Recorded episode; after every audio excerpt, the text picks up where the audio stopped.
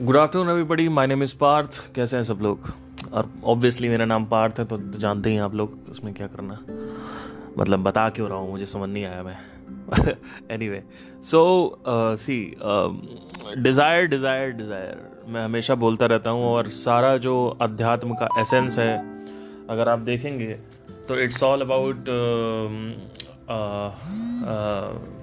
you know softening the desire अभी desire बहुत hard हो रखा है आपके अंदर और पकड़ पकड़ के बैठे हुए हो। So I also always talk about हमेशा मैं ये बात करता हूँ कि डिज़ायर को हल्का करो हल्का करो हल्का करो और डिज़ायर के पीछे पड़ा क्यों हुआ हूँ मैं? और डिज़ायर तो अच्छी चीज़ है, ये तो बड़ी बढ़िया चीज़ होती है तो इसको क्यों हम वाई वाई इट इज़ मैं पीछे क्यों पड़ता हूँ डिज़ायर के? या अगर आप देखोगे भगवत गीता में या शास्त्रों में इसका वर्णन क्यों है कि जो हमारी कामनाएँ होती हैं, जो हमारी आकांक्षाएँ होती हैं, अपेक्षाएँ होती हैं इसका क्या रोल है और इसके इसके पीछे ही क्यों पढ़ना है? तो बड़ी खूबसूरत चीज़ है तो इसके पीछे क्यों पढ़ना है? और क्यों इसके ऊपर अटैक किया जाता है इतना? तो इस पर हम बात करेंगे लेट स्टार्ट। देखिए, डिज़ायर को बताने से पहले मैं एक कहानी शेयर करना चाहता हूँ। आज से कुछ टाइम पहले, जब मैं सत्रह साल का था तो मेरे अंदर आप सभी की तरह एक डिज़ायर था। वो डिज़ायर ये था कि मुझे एक लड़की चाहिए जो मेरे से सच्चा प्यार करे।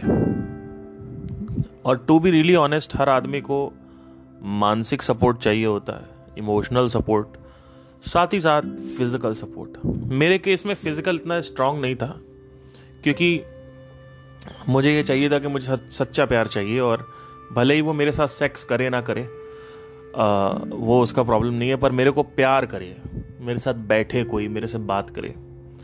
जैसा कि अगर आप पहले कहानियों में मेरे सुन चुके हैं कि मैं काफ़ी अकेले में रहता था और बहुत अकेलापन फील करता था और प्रॉब्लम होती थी तो सॉरी मेरे नेक में बहुत तेज पेन है एक मिनट मुझे माफ़ करिएगा। या सो तो सच्चा प्यार चाहिए था। तो ढूँढने निकल चले। जब मैं निकला ढूँढने तो मेरी कई बंदियों से मुलाकात हुई। और मेरी ज़िंदगी में, मेरे जीवन में बहुत सुंदर सुंदर लड़कियाँ आई हैं। To be really honest. मतलब आपके पैरों तले ज़मीन खिसक जाएगी।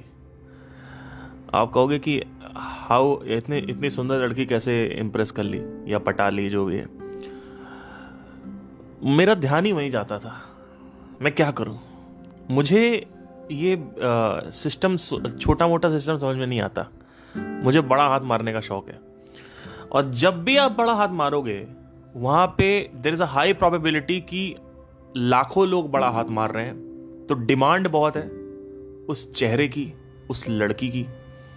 तो अब होता क्या है कि there is a high probability कि वो आपको धोखा देगी। तो कई लोग बोलते हैं ना, खूबसूरत लोग ज़्यादा जल्दी धोखा देते हैं। वो इसी वजह से है।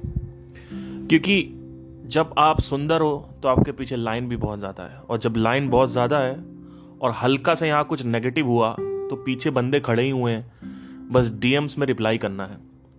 इंस्टाग्राम पे हाय बोलना है और पहले ही लड़कियाँ चेक कर लेती हैं प्रोफ़ाइल पे क्या लिखा हुआ है। थोड़ा बहुत देखा, शक्ल वकल देखी, देखा ये वो ये मेरे साथ तो नेगेटिव हो रहा है। पार्थ बड़ा नेगेटिव हो रहा है। पार्थ इज़ सो नेगेटिव तो अब मुझे ये पसंद आ रहा है, क्योंकि उसको ये इल्यूजन होता है। मैंने आपसे क्या बोला? कि ये ये गलत फहमी वर्ड अपने अंदर डाल लो। इसको मिसकंसेप्शन बोलते हैं या मिसपरसेप्शन बोलते हैं। ये वर्ड अपने अंदर जितना गहरा डाल सकते हो, उतना गहरा डाल लो। ये जो वर्ड है, माया, इसी को गलत फहमी बोलते हैं। मुझे पार्थ के साथ नेगेटिव फील हो रहा है तो सामने वाला जो डीएम आ रहा है, वो हो सकता है पॉजिटिव है, और मेरी इतनी केयर कर रहा है, मेरे को ऐसा दिखा रहा है। तो मैं इस नेगेटिविटी से निकलना चाहती हूँ, और छः महीने की पॉजिटिविटी में जाना चाहती हूँ। वाई छः महीने? क्योंकि शुरू के छः महीने में आदमी अपना हंड्रेड परसेंट दे रहा होता है। शुरू के छह महीने में आदमी अपनी पर्सनैलिटी नहीं दिखा रहा होता है। शुरू के छह महीने में आदमी सिर्फ़ आपकी कामनाएँ, आपकी वासनाएँ, आपके डिज़ायर के बारे में सोच रहा होता है। आपकी छोटी छोटी चीज़ों का ख्याल रखता है वो। आप जब बिस्तर से नीचे उतरोगी तो आपके नीचे मखमल की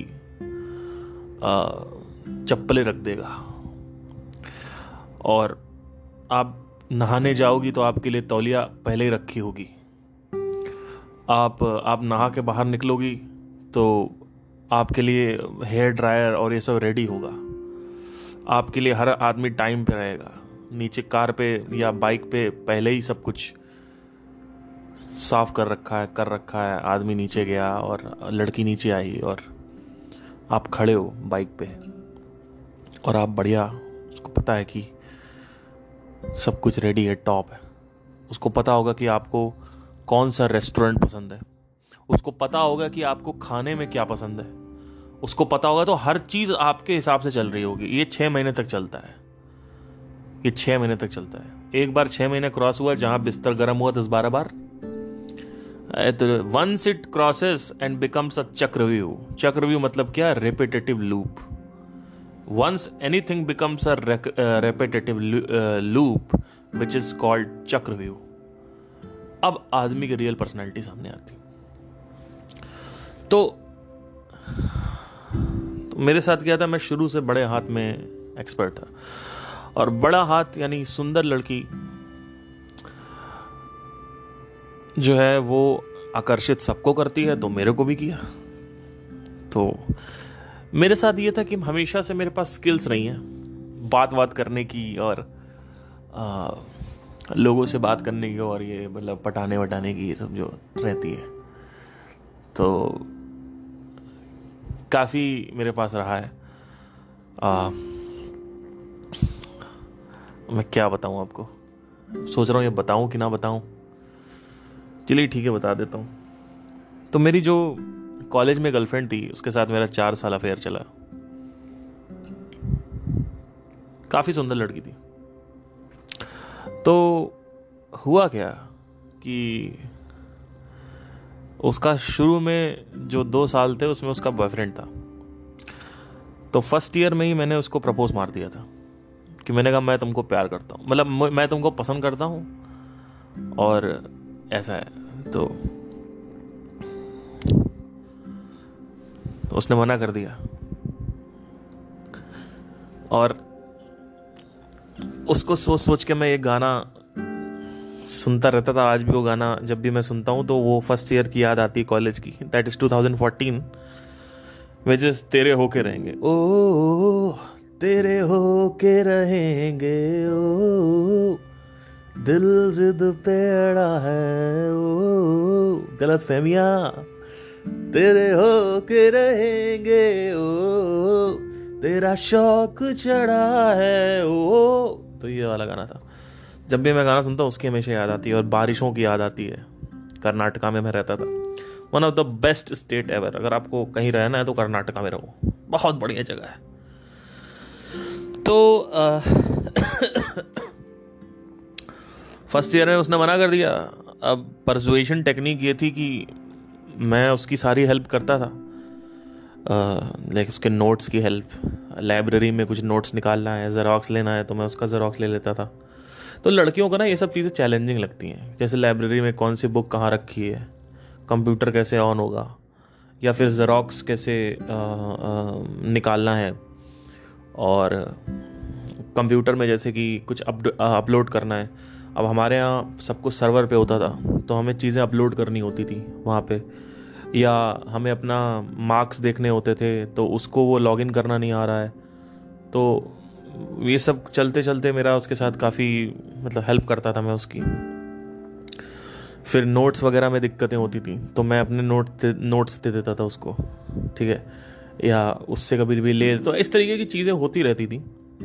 तो धीरे धीरे काफ़ी हेल्प करी मतलब जैसे कभी शुरू में तो उसने मना कर दिया, लेकिन जब कुछ टाइम हो गया सेकेंड ईयर तक आ गए तो वो बाइक पे मैं जाता था कॉलेज अपने। मैंने एक बाइक खरीद रखी थी सेकेंड हैंड अपाची बाइक थी मेरी। तो वो जब भी मैं जाता था तो मैं फ़र्स्ट ईयर में तो उसने मना किया मतलब कि मतलब शुरू के छः महीने में तो उसने मना किया कि मैं नहीं चलूँगी तुम्हारे साथ बाइक पे। बट सातवें महीने से अब दोस्ती अच्छी हो गई। तो जब भी मैं बाइक से जाता, उसको हॉस्टल में रुकता, उसके हॉस्टल पर और उसको बैठा था और हम लोग फिर साथ में बाइक पे जाते और बाइक में खड़ी करता, फिर अपनी बिल्डिंग थी इंटरेक्ट बिल्डिंग बोलते थे उसको। वहाँ पे फोर्थ फ्लोर पे या थर्ड फ्लोर पे हमारी क्लासेस होती थी। हम वहाँ जाते थे, बैठते थे और क्योंकि मेरा रोल नंबर उसका रोल नंबर आसपास में था तो हम बैठते थे बात बात करते थे और फिर जब शाम को उतरते थे तो अब धीरे धीरे क्या हुआ कि हमारे जो आ, क्लास में बंदे थे मैक्सिमम साउथ इंडियंस थे। नॉर्थ इंडियंस जो थे वो कुछ दो तीन चार थे। तो हम दोनों इसलिए साथ में बैठते थे। तो हम लोग मतलब दोस्ती वोस्ती हो गई थी। तो परजुएशन ऐसा था कि उसको पता था कि फ़र्स्ट ईयर में ही हैज़ प्रपोज मी तो ऑब्वियसली लड़की को तो पता रहता है। तो एक दिन की बात है वो बोलती मैं आपको राखी बांधना चाहती हूँ। मैंने कहा भाई मैंने तो she started crying and she told me that कि मेरे मेरे को राखी बंधवाने वाला कोई नहीं है, राखी बंधवाने वाला कोई नहीं है। मैंने कहा, देखो, ऐसा है। तुम मेरे को फ्रेंडशिप बैंड बाँध लो, या मेरे से बोल दो कि तुम बात मत करो, लेकिन मैं राखी नहीं बनवाऊँगा चल, लिखवा के रख लो मेरे से। तो बहुत तेज रोने लगी कि मेरा कोई भाई नहीं है यहाँ पे, मैं किसको राखी बांधू? मैंने कहा, भाई ये तो यार मेरे को क्यों बांधो? क्लास में और भी लड़के उनको बाँध दो, क्या दिक्कत है? मेरे को क्यों राखी बाँध रहे हो भाई? तो जब तुम जानती हो कि मैं तुमको प्रपोज कर चुका हूँ चार, पाँच महीने पहले तो तुम क्यों राखी बाँध रही हो भाई मेरे को? बट जानबूझ के कि इसको जल्दी से मैं इसको भाई बना लूँ तो क्या होगा कि ये मेरा साथ छोड़ देगा? मतलब वो सोचना बंद कर देगा और हमारा पत्ता कट क्लियर हो जाएगा तो हम फिर घूम सकते हैं साथ में। तो वो थोड़ा सा घूमने से इतराती थी बिकॉज़ उसका बॉयफ्रेंड था। और कहीं ना कहीं उसको लगता था कि ज़्यादा इसके साथ नहीं घूमना चाहिए, पार्थ के साथ। तो धीरे धीरे करते करते सेकेंड ईयर हुआ। अब क्या हुआ, मैं रोज़ हेल्प करूँ। अब जो बंदा था बॉयफ्रेंड हमारा मतलब जो उसका, हमारा नहीं, उसका उसका जो बॉयफ्रेंड था, वो रहता था आउटर सिटी में। अब मैं रहता हूँ रोज सामने। वो रहता है, वो मिल रहा है महीने, चार महीने में एक बार। वो आता था चार पाँच महीने में एक बार मिलके चला जा चला जाता था। अब बताइए, पलड़ा किसका भारी होता जा रहा है? जी, धीरे धीरे। पलड़ा मेरा भा, जबकि उसका रिलेशन चार पाँच साल का है। लेकिन पलड़ा मेरा भारी हो रहा है क्यों? क्योंकि मैं चौबीस घंटे उसके साथ हूँ। धीरे धीरे करते करते करते करते, आप विश्वास नहीं करेंगे, एक दिन क्या हुआ कि हम बैठे हुए थे लाइब्रेरी में, और इसकी और इसके बॉयफ्रेंड की बहुत लड़ाइयाँ होती थी। तो हो, पता नहीं क्यों होती थी कि पता नहीं, वो धीरे धीरे जैसे मैंने बताया ना कि शुरू के छः महीने में सब सही होता है, उसके बाद फिर वही चीज़ चल रही थी। तो मैं बैठा हुआ था, मैं उसको कंसोल कर रहा था। अब मेरा, मैं इतना कमीना इंसान हूँ, आप विश्वास नहीं करेंगे, मैं, ये दोनों लड़ाई करते थे और मैं कॉन्फ्रेंस पे इन लोगों को रोज मिलवाता था। तो इससे जो लड़का था बॉयफ्रेंड उसको भी शक शक नहीं होता था, और जो लड़की थी, उसको भी शक नहीं होता था। तो क्या शक नहीं होता था कि ये तो मेरे पीछे पड़ा ही नहीं है, ये तो हमें मिलवाना चाहता है। तो जब भी उसका बॉयफ्रेंड से लड़ाई होती थी, वो मेरे को कॉल करता था उसका बॉयफ्रेंड और गर्लफ्रेंड जो है मतलब जो उसकी गर्लफ्रेंड है या यानी मेरी जो फ्रेंड है, वो मेरे को, मेरे से बोलती थी कि देखो ये ऐसे बोल रहा है, ऐसे कर रहा है, ऐसे कर रहा है, वैसे कर रहा है। तो अब हुआ क्या? धीरे धीरे मुझे पता था कि ये किस डायरेक्शन में जाने वाला है। क्योंकि जितना ज़्यादा आप यू नो आप हेल्प करोगे उतना ही ज़्यादा आप जितना आप आ, अपनी सेल्फ सेंटर्डनेस कम रखोगे उतना ही आदमी आपसे आकर्षित होता है। तो रोज लड़ाई हो रोज मैं कॉन्फ्रेंस में मिलवाऊं एंड ऑल दैट सब कुछ होता था। एक दिन की बात है। तो मैं हॉस्टल गया इसके ये बैठ के रो रही थी। और तो क्या करती थी? जंगल भाग जाती थी। मतलब जंगल मतलब वहाँ पे आसपास जंगल्स होते थे बहुत। तो वो अंदर वहाँ घन, घने जंगलों में जाके बीच में बैठ जाती थी, रोती रहती थी।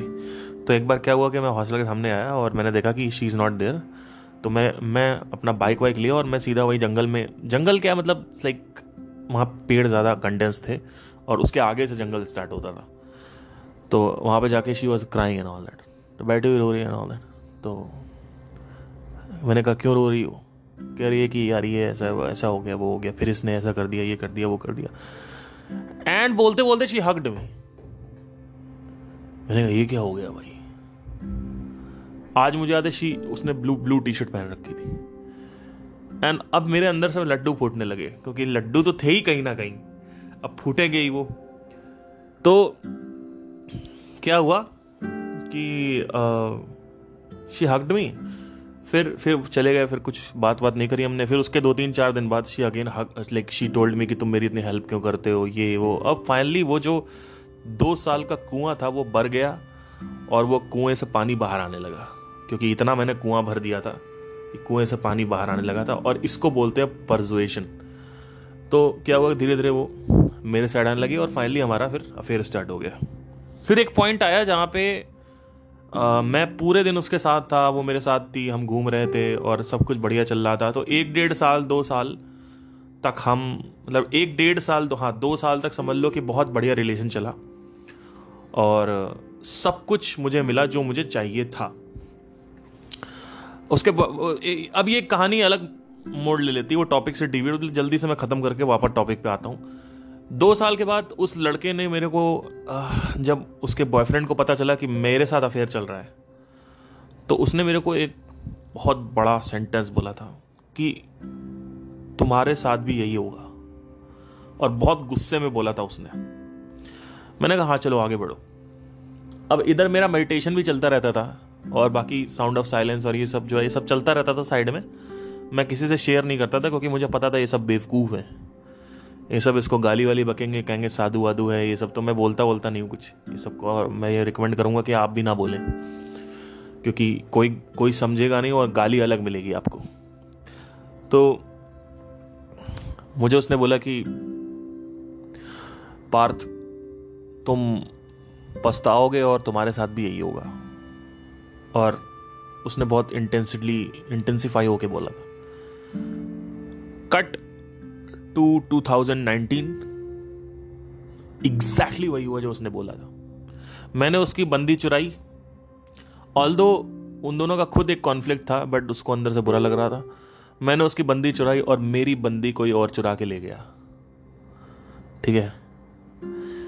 और ये 2019 की बात है। जब मेरी बंदी को कोई दूसरा बंदा मतलब ये दूसरी बंदी थी, जब ले गया था तो मेरे को पता चला कि यार ये ये तो मेरे साथ कर्मा, एक तरीके का कर्मा खेल गया मेरे साथ। ऑल ये कार्मिक एक ही चीज़ हुई है, जो हुई है I don't believe in karma because मुझे ऐसा लगता है कि अगर कर्मा वापस आता है तो बहुत सारे नेता, अभिनेता गलत काम करते हैं, और उनको कोई रिवर्ट नहीं मिलता है तो मुझे नहीं लगता कि कर्मा ऐसे काम करता है। It never hits you back but हाँ ये है कि समटाइम्स इट डस सो मेरी कोई गलती भी नहीं थी। But any anyway,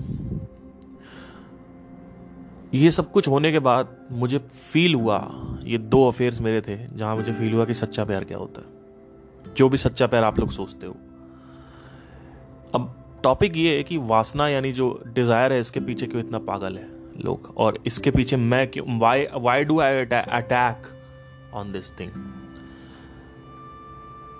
the point is that मेरी जो बंदी थी, यानी जो मेरी जो गर्लफ्रेंड थी, उसके साथ जब मैंने टाइम स्पेंड किया तो मुझे रियलाइज़ हुआ कि मैं शुरू में तो एक्साइटमेंट था, शुरू में मज़ा था, लेकिन फिर धीरे धीरे वो नॉर्मल हो गया और लाइफ में कोई एक्साइटमेंट नहीं था। ऐसा लगता है कुछ हुआ ही नहीं है। रेगुलर रोज वही एक ही लाइफ चल रही है। So it is there is no excitement there is no surprising element there is no fun because fun कहाँ, क्या करोगे आप? कुछ, सब कुछ तो आप कर चुके हो। तो फन क्या है? मैंने आपसे क्या बोला? जब हम किसी भी डिज़ायर को सोचते हैं कि हमें यह चाहिए और जब उसका कंप्लीशन हो जाता है या अचीवमेंट हो जाता है तो वो रिपीट पे चला जाता है। रोज। और एक सर्टन पीरियड ऑफ़ टाइम के बाद, जो कि तीन से छह महीने के बीच में होता है depending on the sophistication of the gadget अगर लैपटॉप है तो एक महीना अगर लड़की है तो छह से नौ महीने।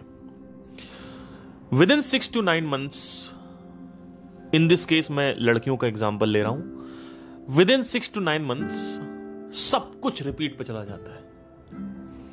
सब कुछ, चाहे वो सेक्सुअल पोजीशन हो, चाहे वो कोई भी सेक्सुअल डिज़ायर हो, किसी भी तरीके का ट्रैवल डिज़ायर हो टुगेदर क्योंकि कई लोगों को ये होता है कि मेरी एक गर्लफ्रेंड हो, मैं उसको अपनी बाइक पे बैठा हूँ और हम लोग माउंटेन्स में घूमें, हम लोग हम लोग बीचेस में घूमें, हम लोग यहाँ जाएँ, हम लोग वहाँ जाएँ, वो मेरा हाथ पकड़े, मैं उसका हाथ पकड़ूं, उसके बाल पीछे से उड़ रहे हैं, मेरी बाइक चल रही है 120 पे,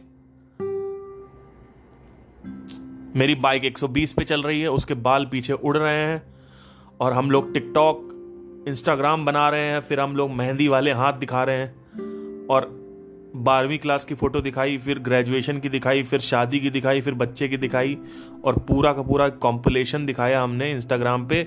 और फाइनली हमने दुनिया को यह बता दिया कि हम सबसे ज़्यादा सुखी हैं, क्योंकि हमारी पांचवी की भी फ़ोटो है, छठी की फ़ोटो है, फिर दसवीं की फ़ोटो है, फिर बारहवीं की फ़ोटो है, फिर ग्रेजुएशन की फ़ोटो है, फिर पोस्ट ग्रेजुएशन की फ़ोटो है, फिर शादी की फ़ोटो है, फिर फाइनली एक बच्चे की फ़ोटो है।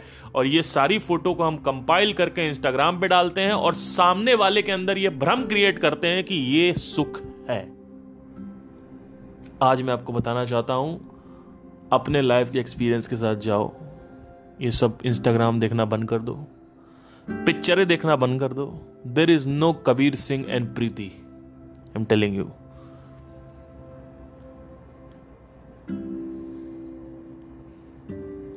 there is no Leonardo DiCaprio and Kate Winslet Titanic वाले जो कपल्स हैं. There is no Romeo and Juliet ये सब कुछ होता है, लेकिन once it goes on a fucking loop एक बार अगर इसमें चक्रव्यूह आ गया, और ये चक्र पे चला गया क्योंकि हर चीज़ चक्र पे जाती है। हर चीज़ चरखे पे जा रही, चक्र पे जा रही है। हर चीज़। और जैसे ही वो जाती है the moment it goes in fucking loop गया। गया, ज़िंदगी झंड। सरप्राइज़ खत्म। That's what I am trying to tell ये चीज़ को क्लैरिफाई करना और रियलाइज़ करना बहुत ज़रूरी है। अगर आप ये चीज़, ये मत सोचो कि ये सिर्फ़ लैपटॉप में है, बाइक पे है या लड़की पे है। ये जो आपके सपने हैं ना, जो आप, जो भी आपको बनना है, कि मैं जो करोड़पति बनना है, मुझे कार खरीदनी है, मुझे स्टेटस बढ़ाना है, मुझे मुझे मुझे इंस्टाग्राम पे इतने फॉलोअर चाहिए, या मुझे ये मुझे ये मुझे ये मुझे ये, कुछ नहीं होने वाला। आपके इंस्टाग्राम पे दस मिलियन फॉलोअर्स हो गए। दो तीन महीने के बाद it goes on a fucking loop चक्रव्यूह में एक बार वो गया कोई वैल्यू नहीं उसकी।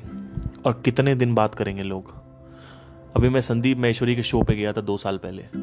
हार्डली दो दिन बात करी लोगों ने। दो दिन मेरे घर में। दो दिन बात करी और मेरे घर वालों का तो मैसेज तक नहीं आया कि ये कहा कहाँ चले गए। लेकिन हाँ मेरे कुछ कुछ पुराने फ्रेंड्स हैं उनका मैसेज आ गया कि पार्थ मैंने तेरे को देखा तूने उनसे ये बोल दिया कि आ, कुछ मज़ाक किया था मैंने, वहाँ जो क्रैक किया था संदीप महेश्वरी के शो पे। तो तो वहाँ पे उस पर लोग हंस रहे मज़ा आ गया, बढ़िया बोला बढ़िया बोला। काफ़ी लोगों ने, मेरे क्लाइंट्स जो हैं, मेरे म्यूज़िक प्रोडक्शन के बहुत सारे क्लाइंट्स हैं, उन्होंने मेरे को मैसेज किया। और वो भी दो तीन दिन, बस मैक्सिमम मैक्सिमम दो तीन। तो ये जो लूप है ना जो आप सोच रहे हो कि दस मिलियन फॉलोअर्स और ये वो, ये सब दो तीन दिन के लिए बातें हैं। और चाहे कुछ भी नेगेटिव भी अगर कुछ हो, हो गया आपके साथ जैसे कि फॉर एग्जांपल आपके किसी भाई ने या रिश्तेदार ने रिश्तेदार के मामा के लड़के ने या आपके दोस्त ने कार खरीद ली और आप तो बाइक से चल रहे हो तो थोड़े दिन आपको दो तीन दिन आपको ख़राब लगेगा कि इसने इतनी महँगी बाइक ले ली और इतनी महँगी कार ले ली और मैं तो साला साइकिल पे चल रहा हूँ या स्प्लेंडर पे चल रहा हूँ ये दो तीन चार दिन लगता है बस मैक्सिमम मैक्सिमम दो तीन चार दिन लगता है। दैट्स इट उसके बाद वो लगना। तो वो जो उसने होंडा सिटी निकाली या रेंज रोवर निकाली, वो सब उसका कोई फ़र्क नहीं है। उसका कोई फ़र्क नहीं है। उस बंदे के लिए भी वो चीज़ बकवास है। और आपके लिए तो है ही यही है। क्योंकि शुरू में आपको ख़राब लगेगा, जलन होगी। आपको दिखाया जाएगा, नीचे डाउन डाउनफॉल कराया जाएगा। आप डाउन सप्रेस किया जाएगा। लेकिन कोई फ़र्क नहीं है। क्योंकि अल्टीमेटली जब आदमी कोई सामान खरीदता है तो उसको शुरू के 24 घंटे में जितना वो निहारता है, जितना वो ध्यान देता है, पूरी ज़िंदगी में उतना नहीं देता उसके ऊपर ध्यान वो। शुरू के 24 से 48 घंटे में हर चीज़ को आदमी ध्यान से छूता है, देखता है, लेकिन एक बार वो लूप में चली गई तो आदमी उसको फिर देखता तक नहीं है। जैसे कि आपने देखा शुरू की जब बाइक खरीदते हो, आप तो बहुत उसकी केयर करते हो। फिर छः सात महीने बाद आप कहते हो, अरे, गंदी होने दो, क्या करना? कोई फ़र्क नहीं पड़ता। तो it goes on a fucking loop that am telling अब, अभी भी मैं, अभी भी इस इस इस उत्तर का जवाब नहीं आया है कि डिज़ायर के ऊपर स्पिरिचुअलिटी में अटैक क्यों किया जाता है। कि वाई डिज़ायर क्योंकि डिज़ायर तो इतनी खूबसूरत चीज़ है। डिज़ायर ही नहीं होगा तो हम आगे कैसे बढ़ेंगे लाइफ में? तो होता क्या है कि अगर आप ध्यान से देखें तो डिज़ायर जो है वो बंधन और दुख क्रिएट करता है ज़िंदगी में। इस वजह से डिज़ायर से एंटी हैं स्पिरिचुअलिटी में लोग अगेंस्ट हैं। क्योंकि डिज़ायर जो है the moment you utter the word desire suffering comes अब सफरिंग कैसे होती है? देख लेना ध्यान से। एक बार सुन लेना। आप महीने में जितने भी स्मोकर्स हैं यहाँ पे, आप रेगुलर दो सिगरेट पीते हो लेट से या या दस सिगरेट पीते हो लेट से शुरू की जब आप सिगरेट पीते हो तो होता क्या है कि हर एक दस सिगरेट में इक्वल मज़ा नहीं आता। तो कितना मज़ा आता है? दस में से कोई एक सिगरेट में थोड़ा बहुत मज़ा आ गया। या महीने की कुछ छः सात सिगरेट ऐसी होती है जिसमें मज़ा आता आपको। लेकिन फिर भी आप रोज़ दस पीते हो। क्यों? क्योंकि आप बंधित हो। आप बंधन में मुक्त हो। बंधन में ग्रसित हो। चाहे सिगरेट में मज़ा आए चाहे ना आए, आपको सिगरेट पीनी है। तो डिज़ायर क्या करता है? आपको अटैच कर लेता है अपने साथ। लेकिन प्लेजर नहीं देता। प्लेजर तो वो सिर्फ़ तीन चार महीने देगा। उसके बाद वो प्लेजर नहीं देता। बीच बीच में प्लेजर देता रहता है। जैसे फॉर एग्ज़ाम्पल जब आप किसी लड़की से प्यार करते हो तो शुरू के छः सात महीने में बड़ा मज़ा आता है। उसके बाद फिर क्या होता है कि जब आप देखते हो कि दस से बारह महीने के बाद आप उसको छोड़ भी नहीं पाओगे और आपको उसके साथ एक्साइटिंग भी फील नहीं हो रहा है। छोड़ इसलिए नहीं पा रहे हो आप, इसका लॉजिकल रीजन ये है, क्योंकि आप मोहग्रसित हो, यानी अटैच्ड हो उससे। अटैचमेंट का मतलब प्लेजर नहीं होता है। आप चिपके रहोगे, आप बंधे रहोगे, लेकिन प्लेजर नहीं मिलेगा, या तो डिज़ायर आपको बाँध देता है। जब बोलते हैं मुक्ति तो हम डिज़ायर से मुक्ति की बात कर रहे हैं। मोक्ष का मतलब ही है कि आप you are free from all kind of desire so desire is the root cause of suffering this is why we attacked on desire because ultimately all the chaotic problem and the suffering are coming from the desire itself so what is the reason behind attacking the desire यही reason है कि आपको suffering होती है। और साथ ही साथ आप अटैच तो हो जाते हो, लेकिन प्लेजर नहीं मिलता आपको। जैसे आप बच्चे पैदा कर लेते हो प्लेजर के लिए, कि बच्चा खिलाएँगे, उसकी आँखें मेरे जैसे होंगी, नाक मेरे जैसा होगा। शुरू के तीन महीने तो बच्चा आप खिलाते हो, लेकिन उसके बाद जिम्मेदारियाँ इतनी आ जाती हैं, आप बच्चा छोड़ भी नहीं सकते, अपनी औरत को नहीं छोड़ सकते, अपने बच्चे को नहीं छोड़ सकते। पर आपकी ज़िंदगी में कोई एक्साइटमेंट भी नहीं है, कोई मज़ा भी नहीं है आपकी लाइफ छोड़ भी नहीं पाओगे आप, और मज़ा भी नहीं है। अब पकड़ा इसलिए था क्योंकि मज़ा चाहिए था।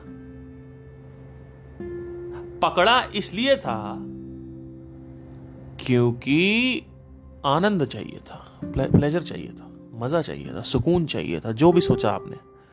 लेकिन अब छोड़ नहीं पा रहे हो और प्लेजर भी नहीं है। समझ रहे हो मैं क्या कह रहा हूँ? इट इज़ लाइक कि एक जेल है, उसके अंदर खाना रखा हुआ है। और आप खाना खा रहे हो और जेल बंद हो गई। अब जेल कभी खुल नहीं सकती तो आपने कहा, चलो, भाड़ में जाए, जेल खुले ना खुले, क्या फ़र्क पड़ता है? खाना तो मिल रहा है। लेकिन आप देखोगे, जैसे आप खाना खाओगे, आपकी भूख नहीं मिट रही है। शुरू के तीन चार महीने तो भूख मिटी, लेकिन अब जितना ज़्यादा आप उससे चम्मच मुँह में डाल रहे हो बार बार खाना खा रहे हो, खाना आपके मुँह में जा रहा है, पेट में पेट में भी जा रहा है, लेकिन भूख मिट नहीं रही है। तो दाल चावल रखा हुआ है जेल के अंदर। अब आप जेल से बाहर भी नहीं निकल सकते और वो दाल चावल आपकी भूख भी नहीं मिटा रहा है और आप खा भी रहे हो बीच बीच में कभी कभी थोड़ा बहुत मिटा देता है तो आप थोड़ा बहुत काम चल जाता है आपका। साल दो साल में एक दो बार ट्रैवल करने चले गए, घूमने चले गए, मज़ा आ गया। लेकिन हर हर ट्रैवल में मज़ा नहीं आएगा, हर डेट पे मज़ा नहीं आएगा, हर सेक्स पे मज़ा नहीं आएगा, हर किस पे मज़ा नहीं आएगा, हर बच्चे पर मज़ा नहीं आएगा। ये मत सोचो कि रोज़ आप सुबह उठोगे, अपनी वाइफ को देखोगे, अपने बच्चों को देखोगे हाँ मज़ा आ साल में चार पाँच बार होता है ये। चार पाँच बार मैक्स साल में वो भी। कि आप किसी दिन उठे, आपने अपने बच्चों को देखना, अपनी बीवी को देखा, आपको उस दिन इतना अच्छा लग रहा है, इसकी कोई हद नहीं प्रॉब्लम क्या है सारा का सारा कि ये आपको जेल के अंदर बंद कर लेगा, ये डिज़ायर और उसके बाद आपको कैद कर लेगा, आपको, आप आप छोड़ ही नहीं सकते आप कैसे छोड़ोगे? अपने बीवी बच्चों को छोड़ दोगे क्या? आप नहीं छोड़ सकते हो। आप छोड़ भी नहीं पाओगे, आपको मज़ा ऐसे सिगरेट के साथ भी आप सिगरेट छोड़ भी नहीं पाओगे, लेकिन सिगरेट में आपको मज़ा भी नहीं आ रहा है। हाँ बीच बीच में कुछ सिगरेटें आती हैं, उसमें मज़ा आ जाता है कि आज की सिगरेट बहुत अच्छी थी, आज की दारू बहुत अच्छी थी। हर आपको, हर दारू में आपको मज़ा नहीं आएगा। तो चक्कर सारे का सारा ये है कि ये डिज़ायर जो है, ये एक ट्रैप है, ये बंधन है। और सारा का सारा जो स्पिरिचुअलिटी का क्रक्स है वो डिज़ायर को फीबल करना है, यानी कमज़ोर करना है जो आपके माइंड पर तो आप क्या करना क्या डिज़ायर को छोड़ दें। डिज़ायर को छोड़ना नहीं होता है। डिज़ायर को अपने अंदर मत बसाओ। जैसे आपकी मुट्ठी है ना, वो मुट्ठी ऐसी बंद करो कि मुट्ठी खोल सको आप। अभी लोगों को अरिजीत सिंह बनना है। सोनू निगम बनना है। शाहरुख खान बनना है। तो ये बनना ठीक है, लेकिन तुम मुट्ठी खोल पाओगे। क्या तुम छोड़ सकते हो? Can you can you let go क्योंकि अगर आपके अंदर ये नहीं है ना कि आप you can leave your all your properties all your bungalows और all your luxury luxury life you can leave all all your relations possessions can you leave it क्या मुट्ठी खोल सकते हो? मुट्ठी बंद करना प्रॉब्लम नहीं है। मुट्ठी खोल पा रहे हो या नहीं प्रॉब्लम है, ये प्रॉब्लम है। मुट्ठी बंद करना प्रॉब्लम नहीं है कि आपने एक डिज़ायर को मुट्ठी में रखा और बंद कर लिया। वो प्रॉब्लम नहीं है कि आपने मुट्ठी क्यों बंद करी। नहीं नहीं, मुट्ठी नहीं बंद करनी है। मुट्ठी को सॉरी मुट्ठी को खोलना नहीं है, बंद नहीं करना, वो उससे मतलब नहीं है। मुट्ठी आप खोल पा रहे हो जब चाहो तब। क्या आपके अंदर ये हैसियत है? क्या आपके अंदर ये पोटेंशियल है? क्या आपके अंदर ये औकात है कि आप जब चाहो तब मुट्ठी खोल सकते हो? क्योंकि लाइफ ऐसे ही काम करती है। जीवन ऐसे ही काम करता है। जीवन में कुछ भी फिक्स्ड नहीं है सर्टन नहीं है कि यही होगा। जीवन में अप एंड डाउन चलता रहता है तो आपको भी जीवन की ट्यूनिंग के साथ मैच करना है अपने ट्यून को। जैसे गिटार ट्यून करते हैं हम। जब हम गिटार ट्यून करते हैं तो एक पर्टिकुलर फ्रिक्वेंसी पे ट्यून करते हैं हम। हर एक तार को एक पर्टिकुलर फ्रिक्वेंसी या नोट पे हम ट्यून करते हैं।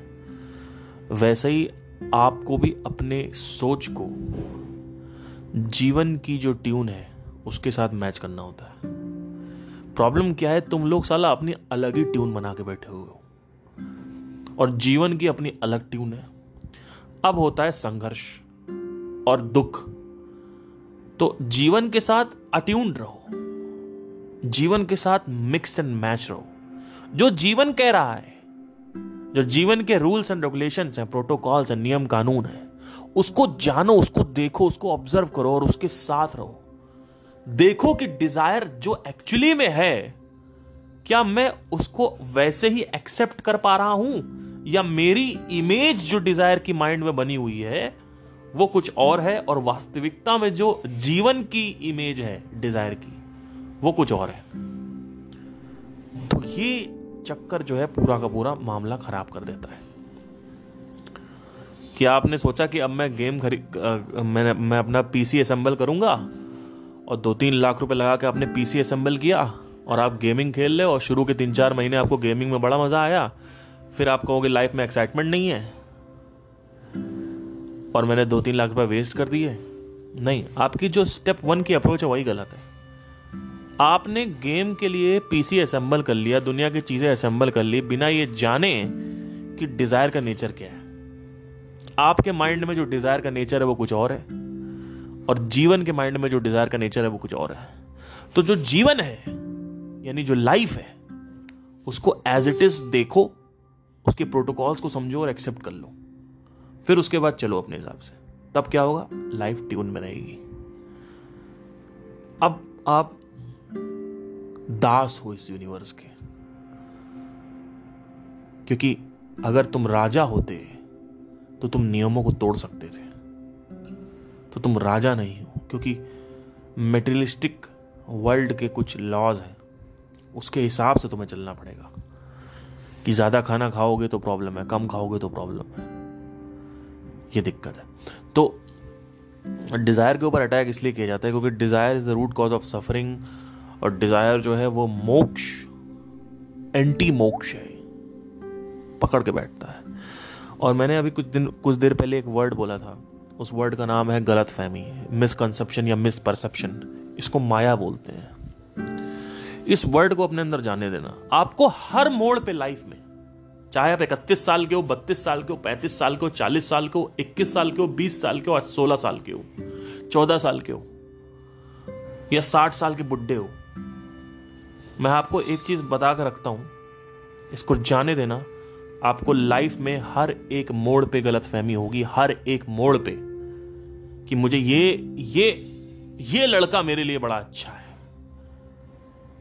और इसको मैं छोड़ देती हूँ। फिर जैसे ही आप उस लड़के के पास जाओगे, आपको पुराने वाले की याद आने लगेगी। क्यों? क्योंकि उसके अंदर कुछ प्लसेस थे, इसके अंदर कुछ प्लसेस है। वो प्लस उसके अंदर नहीं, वो प्लस उसके अंदर नहीं है। तो आपको गलत फहमी हुई कि मैं इंस्टाग्राम वाले लड़के से बात कर लूँ।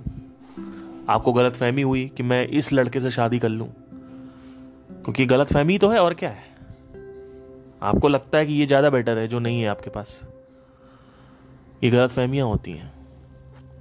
मेरी लाइफ अभी ऐसी है, ये सही नहीं है। एक एक एक, ये लाइफ ये शाहरुख खान वाली लाइफ चाहिए। ये सही है।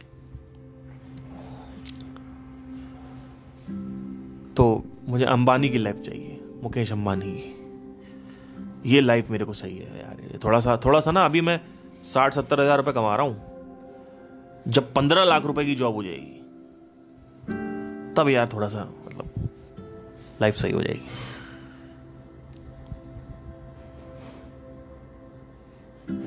उस कंफर्ट का तुम करोगे क्या? कंफर्ट क्या करता है? आपने अपनी स्प्लेंडर छोड़ के मर्सिडीज खरीद ली।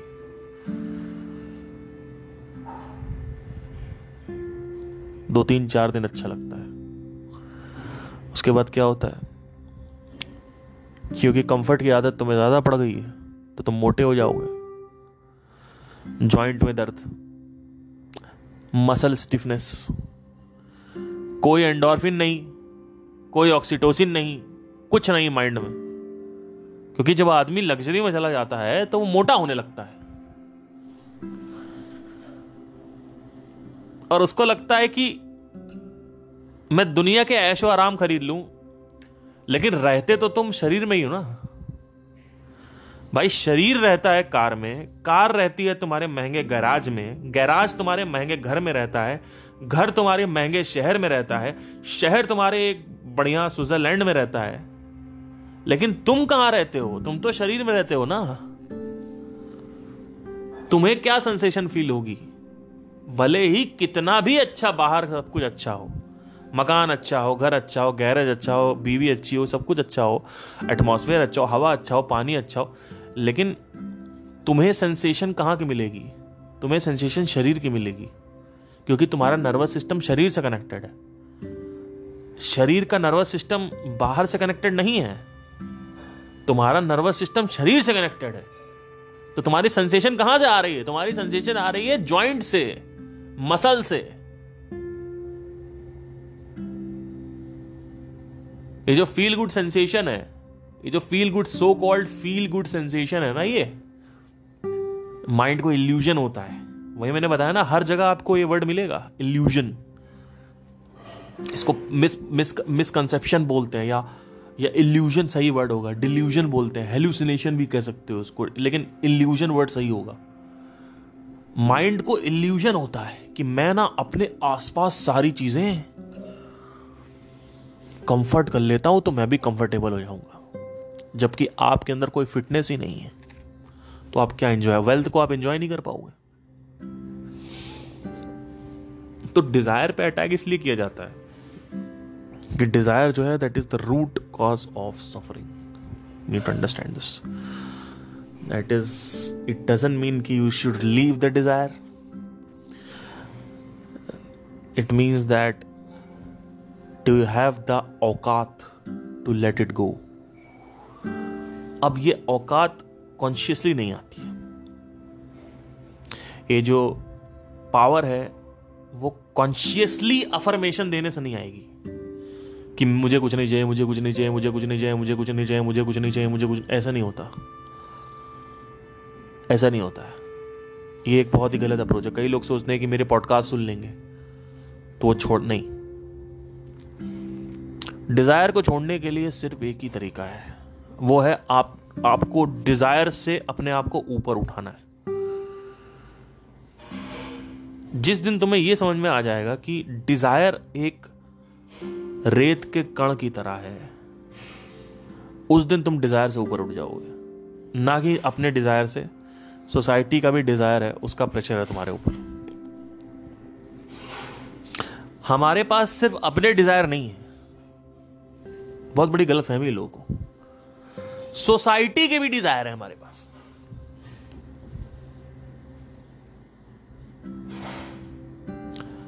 कि डॉक्टर बनना है। बड़ा आदमी बन के दिखाओ, पैसा वाला बन के दिखाओ। एक मकान तो होना ही चाहिए, एक कार तो होनी ही चाहिए, शादी तो होनी ही चाहिए। शादी हो गई तो बच्चा तो नहीं हो रहा तो होना ही चाहिए। ये क्या है? पैसा तो होना ही चाहिए, रुतबा तो होना ही चाहिए, रिस्पेक्ट तो होनी ही चाहिए, रेपुटेशन तो होनी ही चाहिए। ये कहाँ से प्रेशर आ रहा है? और ये सब नहीं हुआ तो पूरी सोसाइटी तुमको नीचा दिखाएगी। ये देख, चूतिया जा रहा है। सच में, यही वर्ड है। सॉरी फॉर दिस बट देखो वो जा रहा है चूतिया। वो देखो माँ बाप माँ बाप क्या सपने देखे थे माँ बाप ने सब बर्बाद कर दिए वो देखो, कुछ कर ही नहीं पाया। या मतलब कर भी नहीं पाया तो अपने लिए वो कर रहा है। हो सकता है वो एक लाख रुपए कमा रहा है, दो लाख रुपए कमा रहा है, अपना बढ़िया कोई दिक्कत नहीं है। लेकिन सरकारी नौकरी नहीं लेगी। या ये कौन सा, ये कौन सा, ये कौन सा काम है? ये कौन सा काम कर रहे हो भाई? ये कोई काम होता है गाना वाना? ये क्या काम कर रहे हो? ये गाना बजाना कोई काम है?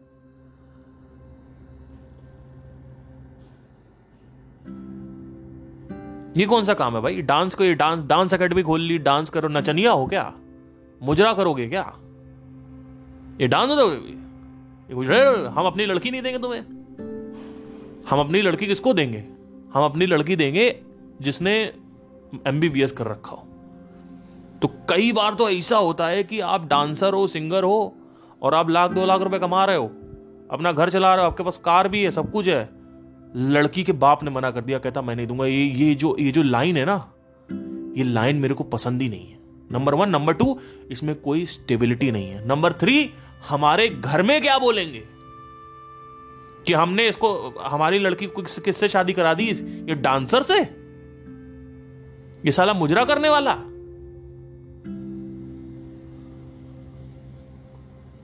कई बार ऐसा होता है कि आपकी गर्लफ्रेंड आपको छोड़ देती है इसी चक्कर से। अब बताओ, अब ये है सोसाइटी का प्रेशर ऊपर से घर वालों को अलग ताने आ रहे हैं। वो जा रहा साला कुछ नहीं उखाड़ पाया। हमारे पैसे वेस्ट कर दिए। कितनी उम्मीदें थी तुमसे? तो तुमसे किसने बोला उम्मीदें लगाओ भाई? मैं साला क्या तुम्हारा गुलाम पैदा हुआ हूँ क्या? कि तुम्हारी मैं उम्मीदें पूरी करूँगा। नहीं नहीं, हमने तुमको पैदा किया। तुमने कुछ पैदा वैदा नहीं किया है। तुम लोग मज़े मार रहे थे। और पैदा तुमने क्या किया? तुम बच्चा बना रहे थे क्या?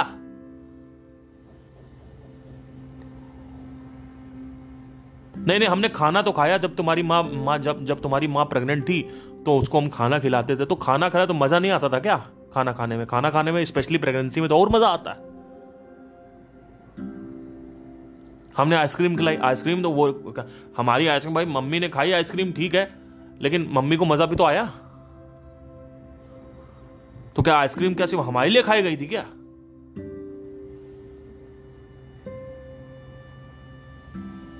हमने पैदा किया, तुमने क्या पैदा किया भाई? तुमने क्या पैदा कर दिया? मुझे समझ नहीं आया, तुमने क्या पैदा किया है? मुझे समझ मुझे समझ नहीं आ रहा कि तुमने क्या बच्चा घुस के अंदर बनाया था क्या? नेचर ने किया है। और जाता आदमी अल्टीमेट नेचर में ही है। पैदा भी नेचर में होता है, नेचर में जाता है। ये बीच में ये माँ बाप का क्या सिस्टम आ जाता है कि भैया ये हमने किया तो ये तुम्हें करना ही पड़ेगा। और जस्ट बिकॉज़ कि तुमने पैदा किया इसका मतलब ये थोड़ी कि मैं पूरी ज़िंदगी तुम्हारा गुलाम रहूँगा।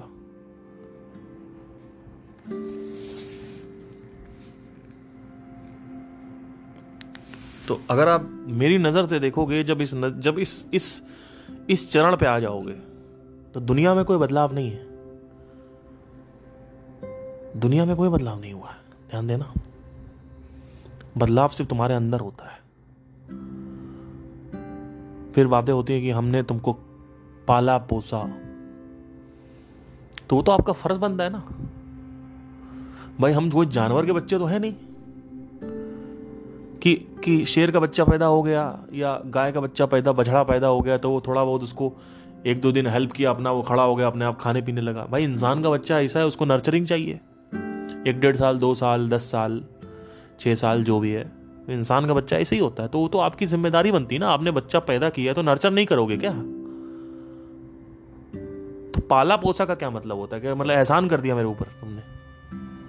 वो तो मेरा भी बच्चा अगर कल को होता है तो मुझे भी करना पड़ेगा। कि तुमने मतलब अगर एहसान किया तो तुम मतलब अपने अपने हिसाब से चलाओगे कि ये उखाड़ दिया तुम, तुमको ये करना है, तुमको यही करना है, तुमको कुछ नहीं कर पाए लाइफ में। समझने की कोशिश करो। मैं आज जिस स्टेट स्टेज पे हूँ ठीक ठाक है मतलब कर लेता हूँ मैं। और आगे भी मेरी यही कोशिश रहेगी कि आज मैं अगर लाखों कमा रहा हूँ तो कल मैं करोड़ों कमाऊं। ये मेरी स्टेज रहेगी और मेरी ये जिद रहेगी भी। लेकिन मेरी मुट्ठी बंद है और जब चाहूँ तब मैं खोल सकता हूँ मुट्ठी। और ये जो, ये ये जो ये जो प्रेशर है ना सोसाइटी का, क्योंकि ये मेरा डिज़ायर है कि मुझे कुछ करना है, लेकिन लोगों का भी डिज़ायर है, इसका भी प्रेशर है आपके ऊपर। तो ये दोनों डिज़ायर से आप ऊपर आओगे कैसे? जब आपको ये पता चलेगा, आप क्वेश्चनिंग करोगे ट्रेस करोगे, हर एक वो जो बोल रहे हैं ये सोसाइटी वाले आपको, उसको आप क्वेश्चन करोगे, तब आप उससे ऊपर उठ सकते हो। नंबर वन नंबर टू आपकी आइडेंटिफिकेशन चेंज होनी चाहिए। अगर आपकी आइडेंटिफिकेशन जो सबसे ज़्यादा इंपॉर्टेंट है, वो ये है कि मैं शरीर हूँ, तब तो भैया कुछ नहीं हो सकता, क्योंकि अब आप एक तुच्छ प्राणी हो। शरीर मतलब छोटा। शरीर की क्या औकात है, मुझे बताइए। आपका बिस्तर भी आपसे बड़ा है। तो जब तक तुम शरीर समझते हो, तब तक तुम एक हाथी जैसे डायनासोर जैसे, बड़े डिज़ायर से कैसे लड़ पाओगे? हिम्मत ही नहीं आएगी। पर जिस दिन समझ आ गया, उस दिन ये सब चीज़ें हावी होना बंद हो जाएँगी। क्योंकि पहली चीज़ तो आपका डिज़ायर ही आपके ऊपर हावी नहीं होगा। क्यों? क्योंकि आपको, आप बड़े हो गए डिज़ायर से। आपकी पहचान बड़ी हो गई ना। भाई, एक आदमी अगर ये जानता है कि वो ये ब्रह्मांड है तो छोटी मोटी चीज़ें उसके लिए क्या मायने रखती मुझे बताओ। चाहे मिले, चाहे ना मिले। और चाहे वो अपने ही डिज़ायर हो, या किसी सामने वाले के डिज़ायर हो, उससे क्या फ़र्क पड़ता है? कई बार ऐसा होता है कि आपकी गर्लफ्रेंड आपको छोड़ के चली जाएगी क्योंकि आप सक्सेसफुल नहीं हो। या आप ऐसा काम कर रहे हो जो उसके बाप को पसंद नहीं है। तो अब क्या होगा? अब कैसे लड़ोगे? कहाँ जाओगे? क्या करोगे? कैसे अपने आप को? फिर आपके अंदर क्या आएगा? अब मुझे सक्सेसफुल होना है। तो मैं इसके बाप को दिखाऊँगा, धड़कन पिक्चर की तरह। धड़कन पिक्चर में यही होता है। उसकी अक्षय कुमार शादी हो जाती है, वो बेचारा गरीब होता है।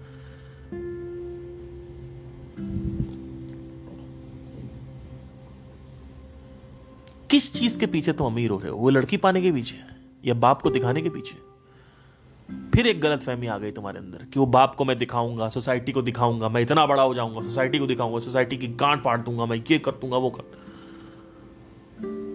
क्या है भाई ये? सब गलत फहमियाँ दो तीन, चार दिन मैक्स चार दिन की चांदनी है, फिर अंधेरी रात है।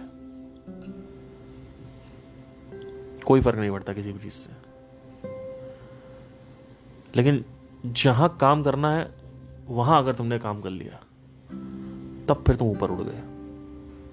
क्योंकि अब अब इसी वजह से आत्मज्ञान ज़रूरी है। क्योंकि बिना आत्मज्ञान के आप कंट्रोल ही नहीं कर सकते। डिज़ायर को अपने। और डिज़ायर जो है, वो आपको बांधेगा ही बांधेगा।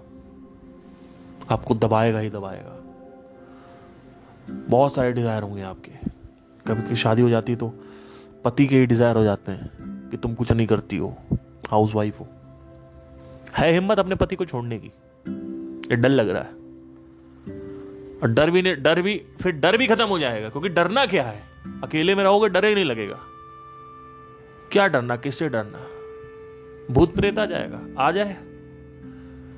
मर जाएँगे, मर जाए। चाहे जियो, चाहे मरो, उससे क्या फ़र्क पड़ता है? मेरे एग्जिस्टेंस पर उसका कोई फ़र्क नहीं है। और जी के करना ही क्या है? करोगे क्या? ये गलत फहमियाँ पाल ली है। ये कहा वो दिखाना? तो मौत का डर भी खत्म हो जाता है। खत्म, मौत का डर निकल गया। रात में लोग बैठे मेडिटेशन कर रहे हैं, डर रहे हैं। वो कोने में कोई खड़ा हुआ है, कोने में कोई खड़ा हुआ है। अबे मर जाएगा तो क्या करेगा? क्यों जीना चाहता है तू? क्यों इतना शमशान घाट को बाहर बना रखा है शहर के? शमशान घाट को बीच चौराहे पे बनना चाहिए मेरे हिसाब से। और रोज लोग निकले, रोज देखें। रोज लोग की फटके हाथ में हो जाए कि भैया ये तुम्हारा अंतिम वो है। लोग को रोज वो, अभी लोग ना इल्यूजन में जी रहे मैंने आपसे क्या बोला था थोड़ी देर पहले? कि दुनिया की रियलिटी कुछ और है और आदमी अपनी कुछ रियलिटी अलग ही बना के बैठा हुआ है। जब शमशान जब शमशान घाट बीच बीच उसमें आ जाता है तो क्या होता है? लोग जो एक्चुअल रियलिटी उसमें जीना चालू कर देते हैं कि ये है अंतिम सत्य, वो नहीं जो तुम सोच रहे हो। ये एक्चुअल लाइफ है, वो नहीं जो तुम सोच रहे हो। जो तुमने अपने माइंड में इतनी बड़ी बड़ी चीज़ें बना रखी है ना कि बड़ा कर रखा, हर चीज़ को तुमने बड़ा, हाथी जैसा डायनासोर जैसा बड़ा कर रखा मैं ये कर लूँगा, मैं वो कर लूँगा, मुझे ये बनाना है, मुझे वो बनाना है, मुझे ये दिखाना मुझे ये चाहिए, मुझे वो जैसे ही देखते हो आदमी मर गया तो आपके सामने रियलिटी, तमाचा पड़ता है आपको, मौत का तमाचा। कि भाई, ये सब जो मैंने बड़ा कर रखा है, इसकी वैल्यू है भी या नहीं है? इसकी तो कोई वैल्यू नहीं है। क्योंकि ये तो 20-30 साल के पोजेशन हैं तो खत्म हो जाएँगे। और जब मैं मर रहा हूँ तो मेरे अंदर डर होगा। तो क्यों ना मैं कुछ ऐसा करूँ कि जब मैं मर रहा हूँ तो डर ही ना हो। फिर लाइफ दूसरी डायरेक्शन में निकल जाती है आपकी। आपको पता चल जाता है, मरने वाले हो ना बीस तीस साल में 40 साल में। तो आपको पता चलता है कि यार मैं गलत तरीके से जी रहा हूँ ज़िंदगी अपनी।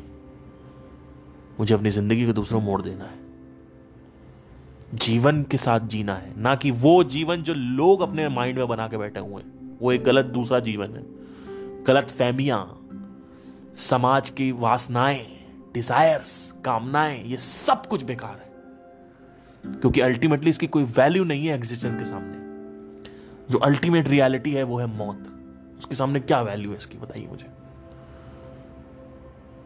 मुझे अरिजीत सिंह बनना, क्या करोगे? बीस, तीस साल बन के तुम करोगे क्या? मुझे समझ नहीं आ रहा। और अरिजीत सिंह अगर तुम बन भी गए तो छह महीने में बोर होने वाले हो। करोगे क्या? मैं ये नहीं कह रहा मत बनो। मैं कह रहा हूँ मुट्ठी खोलने को औकात है कि तुम अरिजीत सिंह अगर बन भी गए तो क्या छोड़ने के लिए रेडी हो? या पकड़ के बैठे हो, हाय मेरे माँ बाप हाय मेरे बीवी, हाय मेरा बच्चा, हाय मेरी दौलत, हाय मेरे रुतबा, हाय मेरी कंपनी, हाय मेरा पैसा।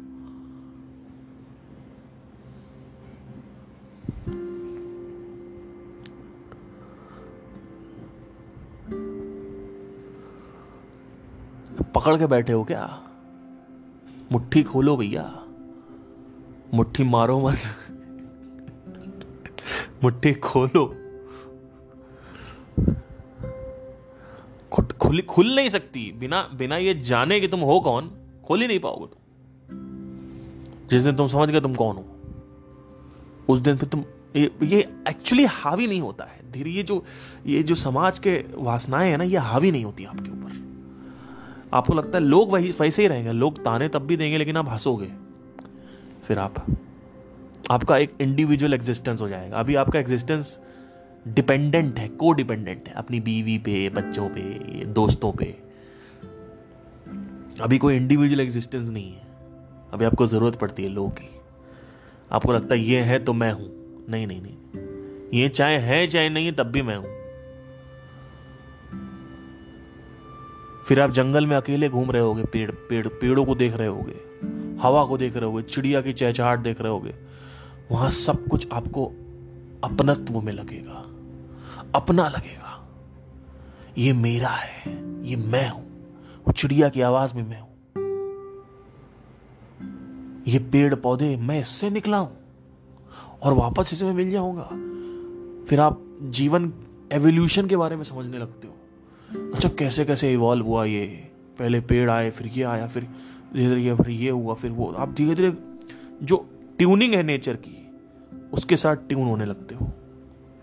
जो फ्रीक्वेंसी है नेचर की, जो जो पिच है नेचर का जो नोट है, उस नोट उस सुर के साथ अपना सुर मिलाते हो और उसी सुर के साथ जब अपना सुर मिलाओगे, तभी तुम ज़िंदगी सही जी पाओगे। फिर तुम्हारे मन में ये नहीं होता कि, अरे यार, मैं इतने पहाड़ पे आया हुआ हूँ, काश मेरी गर्लफ्रेंड भी होती साथ में। नहीं नहीं नहीं, अकेले हो। पत्तियों को छू रहे हो, कुत्तों के साथ बैठे हो। एक कनेक्शन फील करते हो आप। कि ये भी मैं हूँ, वो पानी बह रहा है, वो भी मैं हूँ।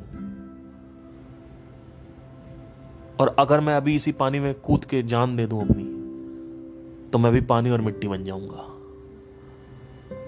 तो एक्चुअली रियलिटी क्या है? एक्चुअल रियलिटी तो यही है ना, कि हर तरफ़ मैं हूँ। तो अकेलापन तो खत्म हो गया। ये जो कामनाएँ है डिजायर्स हैं, वो सब आपने करके देख लिए आपको समझ में आ गया कि इसमें कोई, इसकी कोई दो कौड़ी के बेकारी है, साला सब बेकार है ये। इसकी कोई वैल्यू नहीं है। इसको बोलते हैं मुक्ति। धीरे धीरे मुक्त होने लगोगे। कहा मुक्ति ये नहीं है कि आप बैठ गए, महासमाधि ले ली। वो मुक्ति नहीं, मैं उस मुक्ति की बात नहीं कर रहा हूँ। क्योंकि वहाँ भी कैसे छोड़ोगे? बेवकूफ़ लोग हैं। वो कुंडलिनी अवेक करते हैं फिर वहाँ से वो, वो भैया तुम्हारे अंदर जब तक डिज़ायर है ना तब तक तुम्हें मुक्ति नहीं मिलती।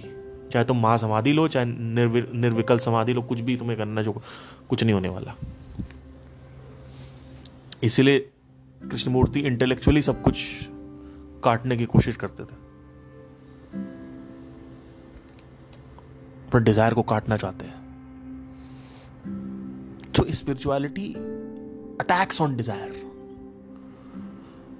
because desire create suffering and bondage and this bondage हाँ? ठीक है, जाओ जाओ जाओ। कितने बजे आओगी? कितने बजे आओगी कल? ठीक है ठीक है। सॉरी तो मेरे काम वाली आई हुई थी एनीवे तो आ, आ, देखिए it creates bondage and you can not be free from this bondage unless and until there is a higher self. There is the understanding of the self. that what is the self, what is the nature, and what is the correlation between the nature and the self and this universe, entire universe. So these understandings has to be clear so that the pressure so that the pressure of the desire is not created inside. I hope you're understanding. Right now, there are two pressure. There is a outside pressure and there is an inside pressure. So this is the entire summary. Okay, the pressure should not be created, and you cannot consciously to summarize. You cannot consciously think कि मुझे कुछ नहीं चाहिए मुझे कुछ नहीं चाहिए मुझे ऐसे नहीं होता है धीरे धीरे ये जैसे जैसे ये सोच गहरी होती जाती है। आप लोग करते क्या हो ना? प्रॉब्लम क्या है कि तुम लोग तुम लोग दुनिया की सारी चीज़ें भी खा पी रहे हो। वो क्या है? नेटफ्लिक्स भी देख रहे हो, दुनिया की बातें भी देख रहे हो, ये भी देख रहे हो, वो भी देख रहे हो। आपका वन पॉइंटेड फोकस होना चाहिए। अगर आपको स्पिरिचुअलिटी में ही आज़ाद होना है फ्रीडम चाहिए तो आपको वन पॉइंटेड फोकस होना चाहिए। कि भाई ये ये ये चीज़ करनी है, इसको अंदर डालना है अपने अंदर, इस समझ को। और मेरे जितने भी प्रश्न हैं उसके सवाल मुझे ढूँढने हैं। उसके जवाब मुझे ढूँढने हैं। जब ये प्रश्न, ये जो प्रश्न है, इसके सारे उत्तर हो जाएँगे धीरे धीरे आपके अंदर अंडरस्टैंडिंग गहरी होती जाएगी। तुम असंग हो। विश्व साक्षी हो। खुद को छोटा मत समझो।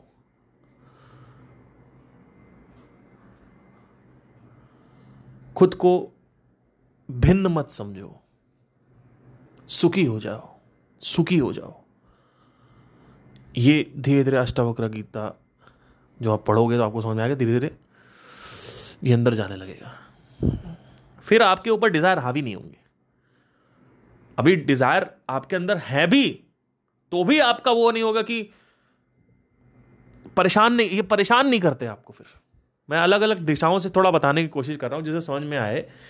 डिज़ायर होना प्रॉब्लम नहीं है, ये डिज़ायर परेशान करते हैं, ये आपके खुद के डिज़ायर हैं। बाहर जो दुनिया के डिज़ायर हैं, दुनिया की जो कामनाएँ वासनाएँ वो आपको परेशान करती हैं कि ये डॉक्टर बनना है, ये इसको ये करना हो तो ये सब परेशान करेगा आपको। कई बार ऐसा बहुत सिचुएशंस क्रिएट होंगी जहाँ पे, जैसे मैंने लड़की के बाप वाला एग्ज़ाम्पल दिया। जहाँ पे आपको लगेगा कि, सला, एक डिज़ायर की कंप्लीशन ना होने की वजह से मेरा दूसरा डिज़ायर छीन लिया गया कि मैं मैं, क्योंकि मैं एक रेप्यूटेटेड काम नहीं कर रहा हूँ। इस वजह से मुझे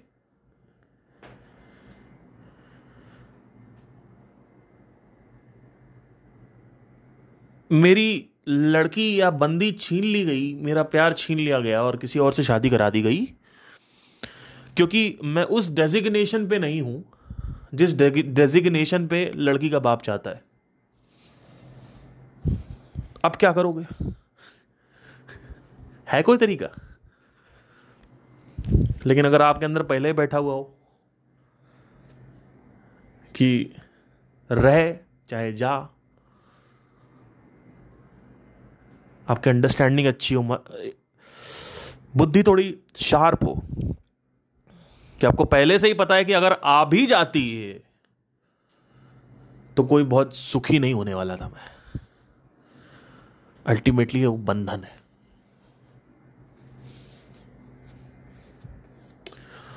तो पहले से ही अगर आपकी अंडरस्टैंडिंग सही है, फिर आप रिलेशनशिप में जाते हो और शादी नहीं भी होती तो वो वो दुख होगा, क्योंकि अटैचमेंट है। दुख, ऐसा मत सोचना दुख नहीं होगा। कई लोग यही सोच लेते हैं कि अरे कुछ नहीं होने वाला। अरे नहीं है ऐसा नहीं है। हमको तो बिल्कुल हम पत्थर हो जाएँगे। नहीं नहीं, ऐसा नहीं है। दुख होगा, रोगे भी। हो सकता है रात में तकिया गीली हो जाए। इतना रो इतना रो कि तकिया ही गीली हो जाए पूरी की पूरी। लेकिन टूट नहीं सकते। कुछ भी अंदर नहीं जाएगा अंडरस्टैंडिंग अगर सही है तो बाहर निकल आओगे बड़ी जल्दी से। फिर जब बाहर निकल आओगे तो उससे सीख लोगे। जब सीख लोगे तो नेक्स्ट टाइम अगर ये दोबारा हो भी गया तो उतना फ़र्क नहीं पड़ेगा। क्योंकि it's all about careless formation तो समाज के जो विचार हैं, जो इच्छाएँ हैं, वो भी हावी होती हैं। उस वजह से भी सफरिंग क्रिएट होती है। तो ultimately it's all about suffering क्योंकि घर वाले इतने खतरनाक हैं आपके कि आपको रोज बोलेंगे कि देखो तुम्हारा, उनका मामा का लड़का कहाँ पहुँच गया, तुम कहाँ चले गए? उनसे ये पूछो कि क्यों मैं साधारण नहीं रह सकता?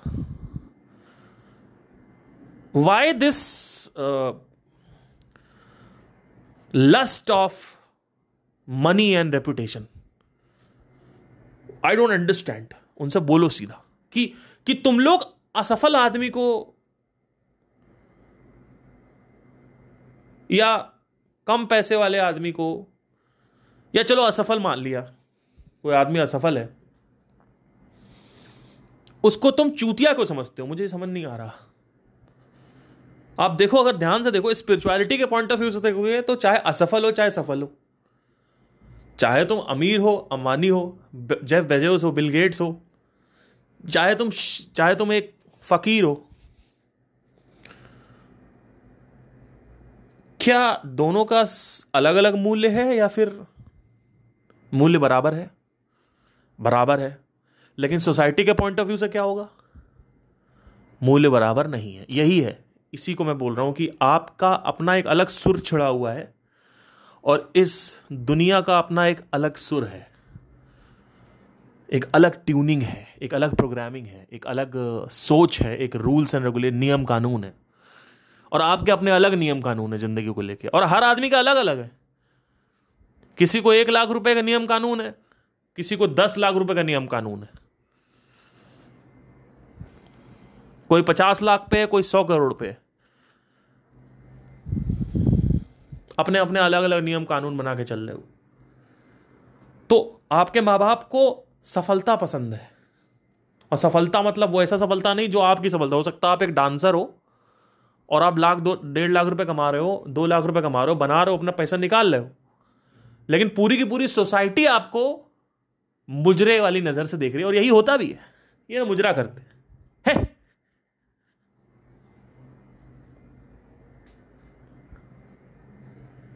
तो आप सफल भी हो, लेकिन आप डिज़ायर के, उनके, समाज के डिज़ायर के हिसाब से सफल नहीं हो।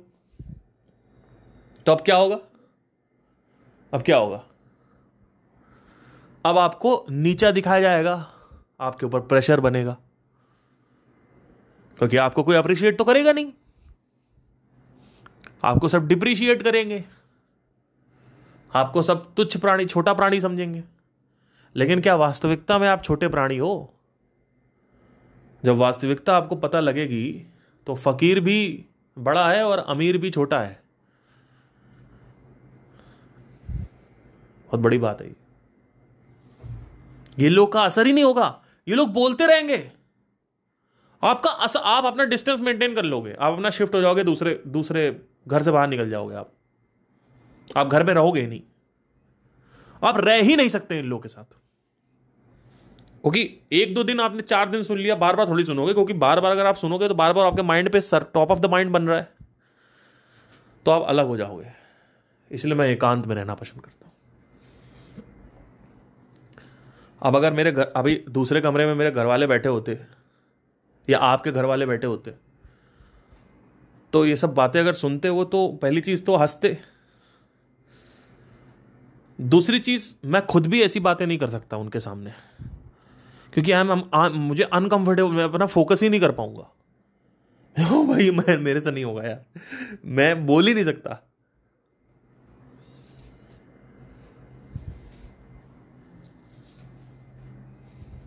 तो आप अलग रहोगे। अब अलग में भी, अलग, आप सोचते हो अलग रह, कई लोग बोलते हैं कि मुझे अलग रहना अलग रहना।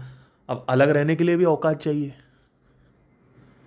मैं पैसे की बात नहीं कर रहा हूँ। अकेलेपन की बात कर रहा हूँ। क्योंकि बड़ी जल्दी लगती है लोगों को बोलने में कि हम तो अलग रहेंगे, अकेले रहेंगे। रह के दिखाओ। पीछे से पॉटी निकल आएगी अकेले रहने में।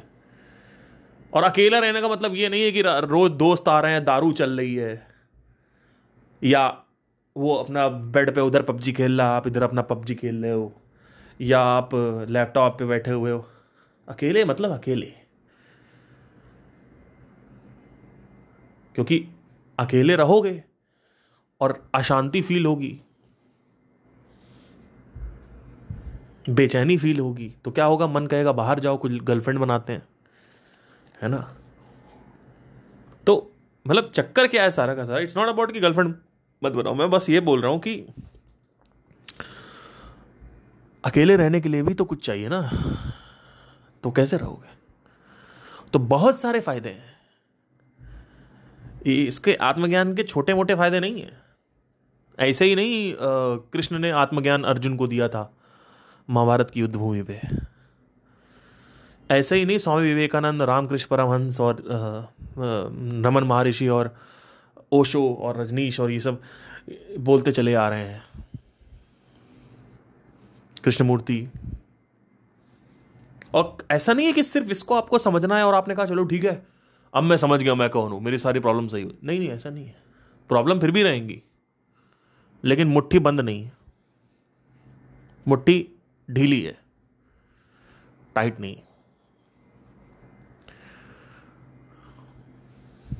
मतलब क्या? कि कितनी बड़ी से बड़ी प्रॉब्लम आ जाए।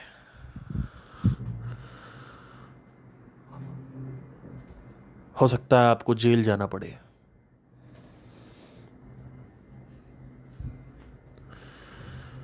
आई नो कि मैं बहुत बड़ी बड़ी प्रॉब्लम्स बोल रहा हूँ। लेकिन कहीं ना कहीं अगर ये बैठ गया आपके अंदर कि आप कौन हैं तो फिर चीज़ों को टैकल करना आसान हो जाता है। मैक्सिमम लोगों में तो ऐसी इतनी बड़ी कोई प्रॉब्लम आती नहीं है तो सौ, डेढ़ सौ साल पहले की बात है कि जंग चल रही थी, तब बहुत दिक्कतें थी। ब्रिटिश का राज था। और उस इस, उस वक्त भी जब मुगलों का राज था तो बहुत बड़े बड़े दिग्गज हुए, बहुत बड़े बड़े कबीरदास बहुत बड़े बड़े स्वामी विवेकानंद, रमन महर्षि ये सब उसी टाइम के तो हैं। जब मुगल चले गए और ये ईस्ट इंडिया कंपनी आ गई तब। तो आपको बीच में टांग अड़ाने की ज़रूरत ही नहीं है, सरकार के बीच में। आप अपना अलग रहो। है ना? तो